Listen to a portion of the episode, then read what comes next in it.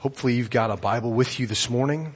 I would encourage you to turn to 1 Peter chapter 2.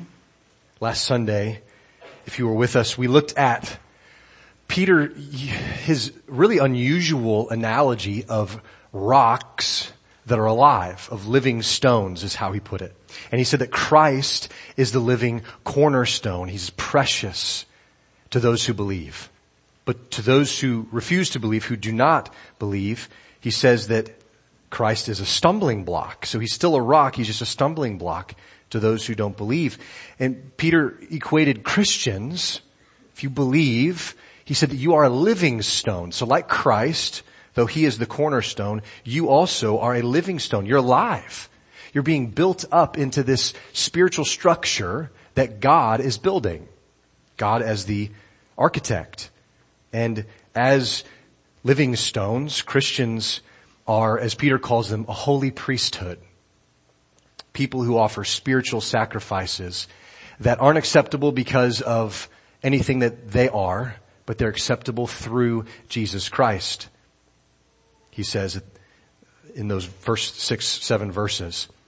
Today, Peter's going to continue explaining the priesthood idea in verses 8b, the last half of verse 8 through verse 12. Let's read that together and ask God to bless His Word. Chapter 2, verse 8, the second part. They stumble because they disobey the Word as they were destined to do. But you are a chosen race a royal priesthood, a holy nation, a people for his own possession, that you may, may, proclaim the excellencies of him who called you out of darkness into his marvelous light. Once you were not a people, but now you are God's people. Once you had not received mercy, but now you have received mercy. Beloved, I urge you, as sojourners and exiles, to abstain from the passions of the flesh which wage war against your soul. Keep your conduct among the Gentiles honorable, so that when they speak against you as evildoers, they may see your good deeds and glorify God on the day of visitation.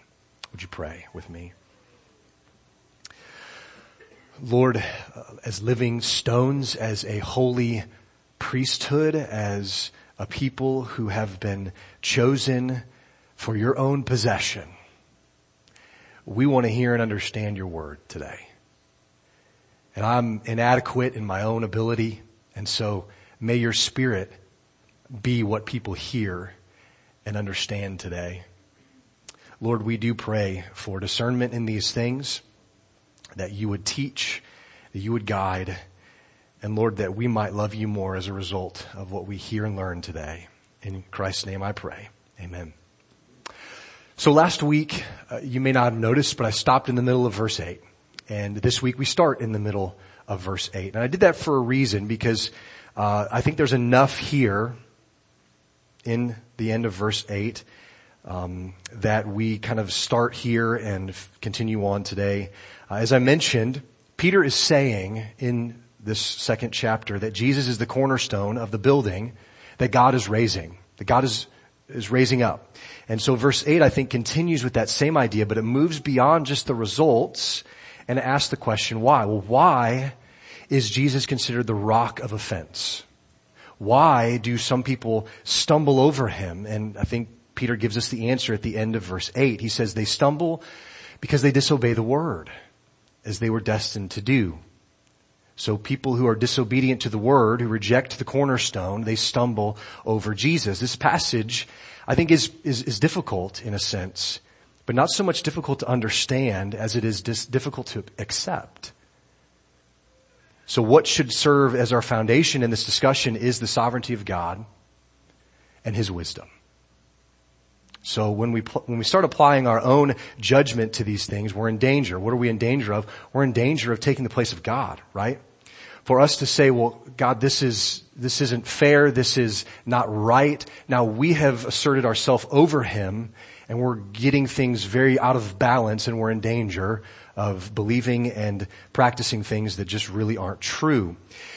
Uh, I, I, had the, the privilege of leading our youth in youth group last week and we've been going through the book of Romans, and wouldn't you know where I got to, to lead the youth group in? Romans chapter 9. Now, if you're familiar with Romans, you understand why that's a big deal to teach that to students. They did awesome in understanding and in learning some of those things. But if you look back at Romans 9 in your Bible and 10, you're going to see some of the same themes that 8b in 1 Peter chapter 2 are getting at here. And it's, it's God's sovereign choice. Sovereignty of God. In youth group, we looked at most of Romans chapter 9 and, and we came to this conclusion, specifically that God's gift of mercy is not a gift that any person can demand he give them. Because then it wouldn't be mercy. So we can't demand that mercy, but it's also not a gift that we can boast in if he's given it to us. So no matter what God chooses to do with his mercy, he's right and good in doing it. In Romans chapter 9, Paul brings up the lineage of the Jews. He talks about Abraham and he talks about Isaac and he talks about Jacob and Esau specifically. And he does this to help the Jews see that just because they can point back to one of these guys in their family tree, that doesn't automatically mean that they're right with God. And he goes on to say in verse 11 of Romans 9 that even before Jacob and Esau were born, before they had done anything good or bad, God exercised his purpose of election. And Paul quotes the Lord in the book of Malachi, Malachi 1 verse 2 and 3, and he's saying there, Jacob I loved, but Esau I hated.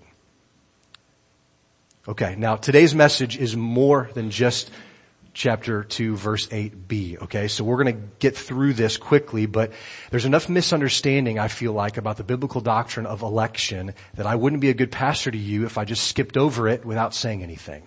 So I don't want to spend all of our time together on this, but I do want to spend a little bit because I, I can probably guess to some degree what you're thinking when you hear Paul quote the Lord in Malachi chapter 1 saying, Jacob I loved, Esau have I hated. And you're, you're saying, whoa, whoa, whoa. Hang on a second. God hated Esau? That doesn't sound like the God of the Bible that I've heard about. I'm not so sure I really like this idea. I get that. I do. And this is why I said this concept is not easily accepted. Now, as is always the case when we're reading scripture, understanding the language and the words, especially in their original language, really help us. So when we use the word hate, we use it in a different way than what these, this instance in the Bible is really using it. When we use the word hate, we, we mean a strong dislike for, like we, I hate Brussels sprouts or whatever it is. I actually like them, but maybe you hate them. Whatever it is, you say, I have a strong dislike for that.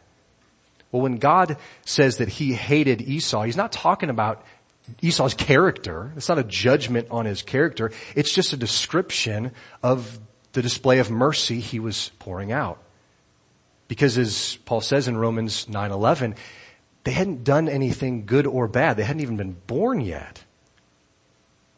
I think Luke chapter 14 verse 26 helps us here too. Feel free to turn there if you'd like. Luke chapter 14 verse 26. Jesus actually uses the same word. He says hate. And he uses it in the same way. Now in this story in Luke chapter 14, Jesus is surrounded by a bunch of people, great crowds of people, the Bible says. And he is describing what it takes for someone to really follow him. If you, he's saying, if you really want to follow me, here's what has to happen. This is what he says. If anyone comes to me and does not hate his own father and mother and wife and children and brother and brothers and sisters, yes, even his own life, he cannot be my disciple. Now, does that mean that Jesus is saying that all married men should hate their wives and children should hate their parents. Well, not in the sense that we use the word and understand the word hate. No, scripture is very clear about how children ought to honor and obey their father and their mother. Very clear about the kind of love that a husband should have for his wife. So Jesus is using a comparison here when he uses the word hate, a comparison about the outpouring of love and to teach what it means to follow him. So those who follow him ought to have so much love for him that it might appear to others as if they hate everything else that is dear to them. Followers of Jesus prefer Him, they choose Him, they love Him over anything else in their life. And that includes husbands, wives, children, mothers, fathers, etc. They choose Jesus over their physical families. Now, this was probably as shocking to the crowds that heard him there as it is to us even today, that Jesus would actually say this kind of a thing. But so this helps us understand the usage in scripture of the word hate. So when God says that he hated Esau, what he's saying is that he preferred Esau, I'm sorry, he hated Esau, he, he preferred Jacob over him. He chose Jacob and not Esau. Okay. Well, let's continue down this road. Romans 9:14, Paul answers the question that just popped into your head probably. Well, wait a second. Isn't that unfair? Doesn't that mean that there's injustice, injustice on God's part? And he answers that in chapter 9 verse 14 of Romans. He says, by no means. He says, of course not. God forbid that there be any unrighteousness in God. And, and then Paul points to another Old Testament character in the person of Pharaoh. He's just talking about Pharaoh from the book of Exodus. He points him out to prove what he'd already explained in, in Romans 1. That God doesn't make men evil. It would be unbiblical, in fact, to say that God causes someone to sin. There's no evil in God. There's no deceit. There's no darkness. There is no influence to do wrong at all. But I do think that Romans 1 and Romans 9 show that God, and this is the phrase that Paul uses four times in the book of Romans. In fact, the first chapter, he says God gave them up to their desires. Four times to their own, he gave them up to their own lusts and impurities. And when evil is pursued without any restraint from the hand of God, consciences are seared and hearts are hardened just like Pharaoh's was. And I think this is what Paul was getting at. And this is, I think, where many of us get tripped up in this idea, this doctrine we, we begin to think, well, wait a second. If God is good, then, he, then He's supposed to save everybody. That's how it's fair. And we suppose that the only, that is the only way for God to be fair and just. And Paul addresses that thought in Romans 9 as well. He explains that a potter has complete control over the clay that he's molding, right? Uh, we talked in youth group about Play-Doh If you've used Play-Doh before and you've made a snake out of Play-Doh, that snake doesn't tell you you were wrong to make it a snake. It doesn't tell you it should have been made into a hippo. It doesn't tell you any of those things because you as the potter, so to speak, have control over what you do with the clay. God doesn't show mercy based on the merit of the person or the indwelling potential for goodness even. Remember, he talked about Jacob and Esau. He says, before they had done anything good or bad. So in Romans chapter 1 through 3, Paul is just making abundantly clear that if indwelling goodness or the potential for righteousness were the criteria for God to save someone, then no one would be saved. And you can look back at chapter 3. Remember chapter 3 verse 23? For all have sinned. Everyone. Everybody's sinned and fallen short of the glory of God. You can't claim to be exempt from that. And he goes on to tell us it's because of indwelling sin.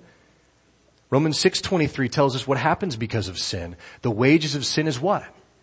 Is death. And so Paul is is really teaching and making clear in the book of Romans that if we were de- to demand utter fairness across the board, no one would be saved. Nobody would. So God, in His sovereign wisdom and love, He chooses to show mercy. Paul's major point, I think, in those things is to help his Jewish brothers understand that their physical heritage does not matter, but God's calling and election does matter. And part of the thing that the Jews were struggling with that Paul was teaching them about was the fact that God was calling Gentiles as well as Jews. So salvation must be based on God's sovereignty, not inward goodness, not on your family tree. God's choice, God's sovereignty. And Paul says in Romans 9:11 that this is all this all happens so that God's purpose of election might continue not because of works but because of him who calls. Not according to our works, he backs this up in Ephesians chapter 2, not because of works, because works so that no man may boast, but we're saved by grace through faith. I, I shared an illustration last Sunday evening with the youth that uh, I th- thought was really helpful. It's I, I saw it from a guy named D. James Kennedy. You may have heard of him. So this is his illustration. So imagine if, if I am him reading this to you, saying this to you. He says, here are five people who are planning to hold up a bank. They're friends of mine. I find out about it and I plead with them. I beg them not to do it. Finally, they push me out of the way and they start out. I tackle one of the men and wrestle him to the ground. The others go ahead, rob the bank, a guard is killed, they're captured, convicted, and sentenced to death. The one man who was not involved in the robbery, he goes free. Now I ask this question. Whose fault was it that the other men died? Now, this other man who was walking around free, can he say, because my heart is so good, I'm a free man? The only reason that he is free is because of me, because I restrained him. So those who go to hell have no one to blame but themselves. Those who go to heaven have no one to praise but Jesus Christ.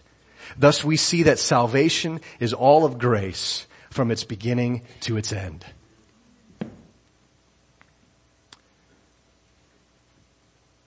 When Peter talks about people who stumble over Jesus in 1 Peter chapter 2 verse 8, I think he's in full agreement with what Paul is saying in Romans Paul said and used the language that God gave them up to the results of their willful disobedience. And I think Peter includes with this their rejection of Christ as the cornerstone. Not only do they willfully disobey, but they reject Jesus as their only saving cornerstone. R.C. Sproul helps us understand this better too, I think. It says they were appointed to a destiny of judgment on the basis of their unbelief, their disobedience because that is the inevitable conclusion for all who refuse to bow before Christ. All who reject the cornerstone find that very stone to be that which will trip them up forever. Now thankfully, Peter doesn't stop right there at verse 8. He continues on. He goes on to contrast those who disobey and those who do obey.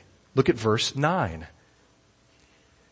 He calls Christians a chosen race, a royal priesthood, a holy nation, a people for his own possession. Those who have been saved by his mercy, those who practice obedience, those who are putting away the works of darkness, those who have been born again and ransomed by the precious blood of Jesus, those are the chosen ones of God who make up the spiritual house as living stones. This is how Peter has already described Christians. Now I, hope it should go without saying here, but I, I, feel the need just for clarification's sake to go ahead and, and say this again, but no one who has truly been saved, no one who has truly been born again believes that they were worthy of being called by God. This is why Christians ought to be the most humble, thankful, and servant-minded people on the entire planet if you're proud of God and you would pat him on the back for recognizing how good you are, you probably need to take a long look in the mirror and a long look at the book of Romans and be put in your place. Peter says that God's people are indeed chosen. They are a chosen people, a chosen nation. This makes a lot of sense because Peter has been hitting on this idea and the fact that God's people are called out. So they are different they're people that aren't comfortable or fully at home in this world. God's people don't act very much like the other people of the world. That applied both to physical Israel back in biblical times, but you know what? It still applies to you and me in 2022. If the similarities between us as Christians and the world as non-Christians are greater than the differences, we need to really seriously considering how we're living. We really need to consider how we're living. In verse 9, Peter uses four different terms for those who have been born again. We're not going to go through all of these specifically, but I do want to point them out again. These are the ways that Peter is describing Christians. He says they are a chosen race or chosen generation or a chosen nation. They are a royal priesthood. We've kind of covered that already. They are a holy nation. They're, they're consecrated people. They've been set apart and they're a people for his own possession, a special group who God acquired for himself. He brought them in, he chose them, he brought them in, took them on to himself. So God's chosen and royal and holy and special people would live in contrast to the things that Peter had told believers to put away in verse 1 at the beginning of chapter 2. He said, put away all of these things, malice and deceit and hypocrisy and envy and slander. Put those things away. Those do not represent Jesus Christ and they should not be a part of the Christian's life. God's people were to be his special people, consecrated, set apart, different. But I already said it's not because we're special in and of ourselves. Now how many of you guys have ever been to a museum? You can raise your hand, hopefully more than that we've been to museums. Um, in museums, sometimes there's really neat pieces of artwork or art installments. Some of them, some of them very dramatic and very ornate and that sort of thing. But sometimes, uh, even in the St. Louis Art Museum, there's some just kind of normal stuff. And you, you walk around and you kind of wonder like, why is there a notebook and a pen here? Like, why, are, why is there a pair of shoes? In a glass case here. And it's kind of weird. And you think, well, this is just normal everyday stuff. I'm not going to go put my shoes in a glass case at home. Why are they doing it? Why are they doing it here? Why do they do that? Why do they have like shoes and hats and there's cooking pots and stuff like that there? Why? Well, commonplace stuff like that are in a museum because they belong to somebody famous. Because they belong to somebody important.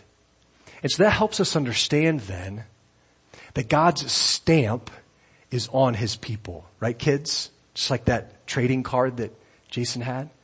God's stamp is on them. That's what makes them valuable. God chooses and uses ordinary, everyday people and because He works in them, they're special. That's why they're special. Because they belong to God, because His stamp is on them. Now, we could go through all of those things, but I'll just sum it up as briefly as I can. God's new people were to do new things. I'm going to say that a couple more times this morning, so I just want you to hear that. God's new people were to do new things. They weren't supposed to fall back into the pattern of the world, of the people around them. They weren't supposed to sacrifice to the same gods. They weren't supposed to have the same rituals. They're supposed to be different. They weren't supposed to copy the kind of heartless worship that the Pharisees displayed, where they would clean the outside of the cup, but the inside was filthy dirty. That's not what they were supposed to do. They weren't supposed to act as if they were even in charge of themselves, like they were their own rulers. They were to speak and they were to act and they were to live as if they were called by God for the purposes that God had in mind for them. And so, so what's that? If God has chosen a special people and set them apart for a special purpose, what is that purpose? Verse 9 tells us that you may proclaim the excellencies of him who called you out of darkness into his marvelous light. I'll quote R.C. Sproul again. He says, we have received our citizenship for the purpose of proclaiming God's praises. God's new people proclaim his excellencies because he has called them from what? From darkness into what? Into light. From darkness into light. You can't have both of those at the same time. If you go into a, a totally dark room and there's working electricity with a light switch and bulb and everything, if you go into a dark room and you flip on the light, within fractions of a second, darkness is gone. Darkness and light do not belong together. They cannot live together. But you know what? Darkness is our natural inclination. Darkness is what Jesus was talking to Nicodemus about in John chapter 3. Thinking past verse 16, Jesus says to him, he says, light has come into the world and men loved darkness rather than the light. Why? Because their deeds were evil. That's why. Remember, Romans 3.23 says, for all have sinned and fall short of the glory of God. Sin is a problem from the start for every one of us. We love darkness rather than light. Those who love darkness and practice evil hate the light. Jesus goes on to say, and they don't come to the light because their deeds would then be exposed and that's not what they want. I imagine in your mind you're drawing lines between some current events now and this kind of a thing. People don't want the light to come in because then the darkness would be exposed. And Jesus says that people like that who practice evil who cling to sin and reject Him are condemned already because they have not believed in the name of the only begotten Son of God. So darkness is our natural habitat, if you will. Our natural disposition is not to run to God, it's to run where? Away from God. Think about Adam and Eve in the garden. Soon as sin entered the world, they hid. They ran from the light. darkness does not have power over the light. Doesn't have power to snuff it out. As I mentioned, as soon as you turn on a light, darkness flees. So when God calls his people out of darkness, he knows that we wouldn't just stumble upon light on our own. So what did he do? He brought the light to us. John chapter 1. Some of my favorite verses in the Gospels. He brings the light to us. Just as God looked over the, the earth that was formless and void in Genesis chapter 1, what did he say? Let there be light. He comes to us in our darkness and he does the same thing. John puts it this way in chapter 1 verse 5. The light shines in the darkness and the darkness has not overcome it. Cannot overcome it. And of course, John goes on to say that the light he's referring to is the true light, the marvelous light, as Peter puts it, and it's Jesus Christ himself. The Messiah, the Son of God. And so to use Peter's own words, it is a marvel, it's marvelous when God shines the light of Christ into the darkness of a human soul. Has he done that in your life, in your soul? Has he shined the light are you hiding from it? Look at verse 10 in 1 Peter chapter 2. Peter, I think, seems to consider this a little bit more and he says, once you were not a people, but now you are God's people. Once you had not received mercy, but now you have received mercy. I think Peter has in mind here the same passage that Paul quotes in Romans 9 verse 25. It goes back to the book of, of Hosea. Now, if you remember the story of Hosea, God had uh, told Hosea to marry a wife who was a prostitute. Her name was Gomer. And when they had children together, God told them to name their kids specific names. The names are strange to us to be sure, but they had reason and purpose. Their kids' names meant this. One of their kids' names meant, you are not my people. Another one of their kids' names meant, I will no longer have mercy. Do we see what Peter is getting at here? Now, because of the precious blood of Christ, what God told Hosea was miraculously reversed. Now, he says, you are the people of God.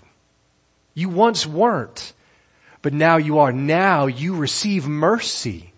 You once didn't, but now you do. And God has called believers out of darkness to be His own people, to be vessels of His mercy. This is what we were destined to do. This was a joy to the Jews of that time, I'm sure, to hear these things. But how incredible would it be to be a Gentile, someone not in God's chosen people at the time hearing these words of acceptance, words of love. Once you were not a people. Once you had no home. Now you belong. This, this is just really incredible. And as the thought of God's mercy washes over his readers, Peter returns to another familiar idea. How those who come to Jesus are supposed to live differently. He keeps coming back to that. I think there's a reason, guys. Now remember, I said this before, this phrase, God's people do new, God's new people do new things. God's new people do new things. Consider the mercy of the Lord and let his mercy determine how you live your life. Peter says, beloved. Peter loves these people, those who he's writing to, but they're God's beloved. They're loved deeper than any person on earth could ever be loved by another person on earth. He says, beloved, I urge you, and he uses these two words, as sojourners and exiles, strangers and aliens, people who do not have a permanent dwelling on this earth. He just continues driving the point home that this world is not where we belong. We're simply passing through. Now, don't hear me wrong. God has given us a lot of things to do as we pass through, but we're just passing through. And since we belong to God, our citizenship is in heaven and the things of this life shouldn't consume every bit of our attention. There are more important things going on than what is happening in this world and what's happening in our life than just what's here and now. And look what he says. Look what Peter says.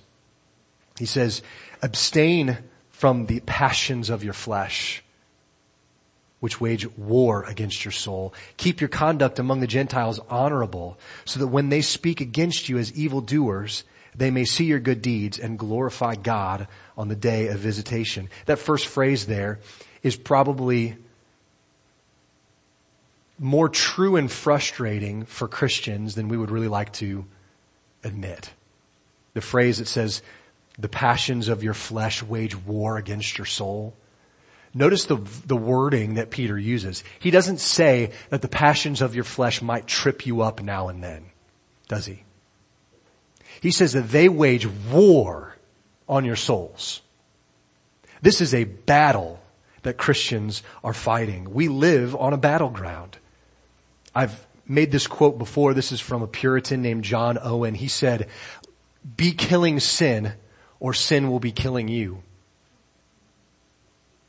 Peter has given some instructions to Christians on how to kill sin already though, hasn't he? Just glance back. Look at the first verse of chapter two.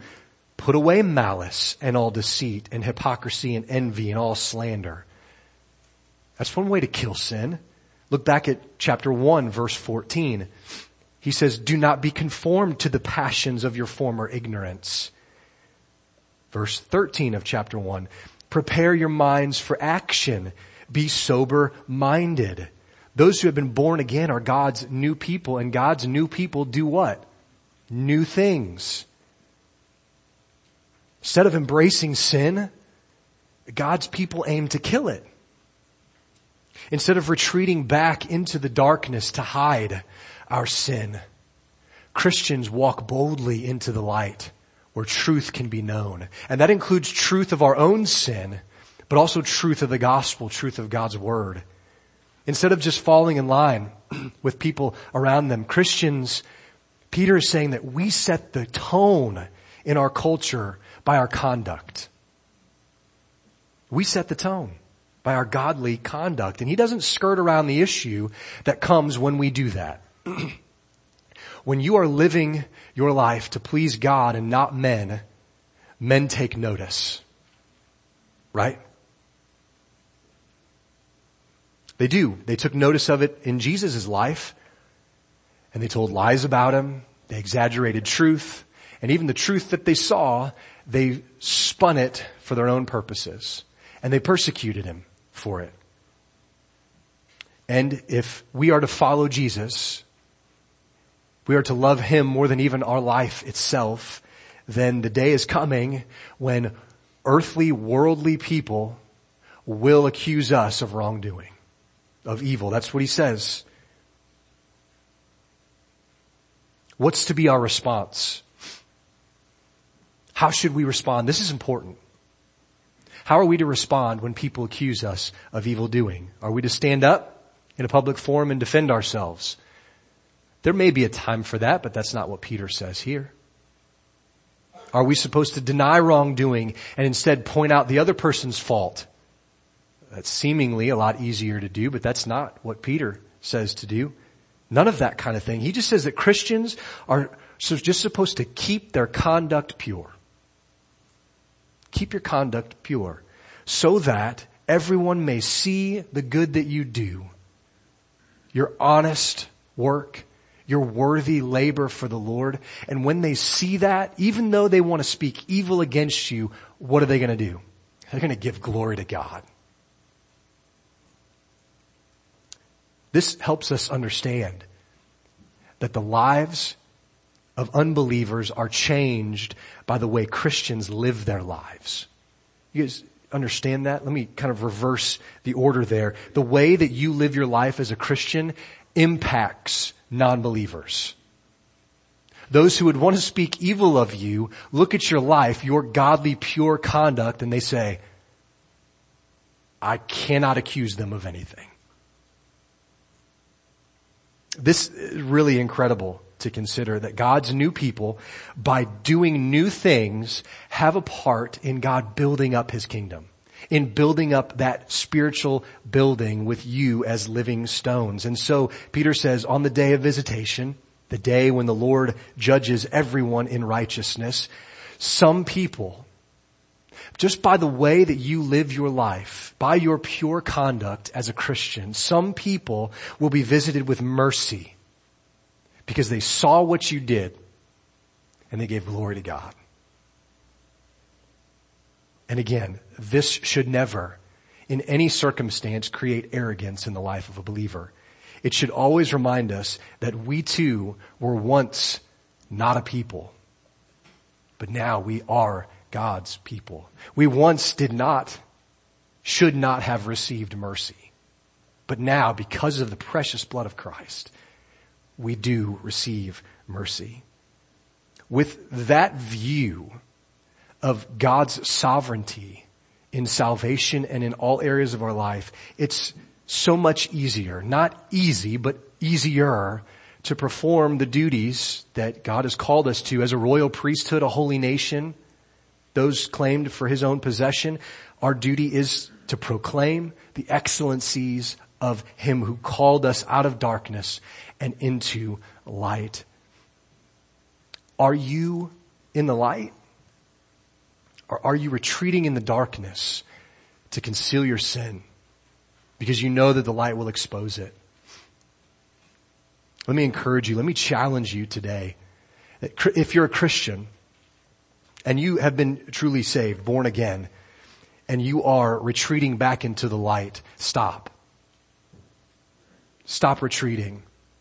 Move boldly into the light and let the truth of God and His Word wash over you, cleanse you, restore fellowship with you and Him. And if you've never truly been saved, if you've never put Christ as the president, the leader, the all-encompassing king of your life, if you've never put Him there, today can be the day. Walk into the light and be saved. Because once you do, God has so much for you. As we'll talk more about next week in chapter two. Let's pray together. Lord, what a, an encouragement. Lord, not to boast in any of this because boy, if anything, this morning we've been reminded that we don't have a reason to. And yet, Lord, it's miraculous to believe and know that by your mercy, through your grace, you have called sinners to repent and to be saved. And in your mercy, you're still calling people today. And Lord, inevitably, there's people listening this morning that don't actually know you. Maybe they, they think they do, maybe they've claimed to, but deep down they know it's been a lie. And so Lord, I pray that they would, by the prompting of your spirit, by the effects of your mercy in their life, Lord, that they would step out, not necessarily into an aisle, Lord, but they would step out in faith and set their affection and their hope and their trust on nothing more than Jesus. Because He is enough. And so Lord, we as believers thank you for calling us out of the darkness into the marvelous light of Christ.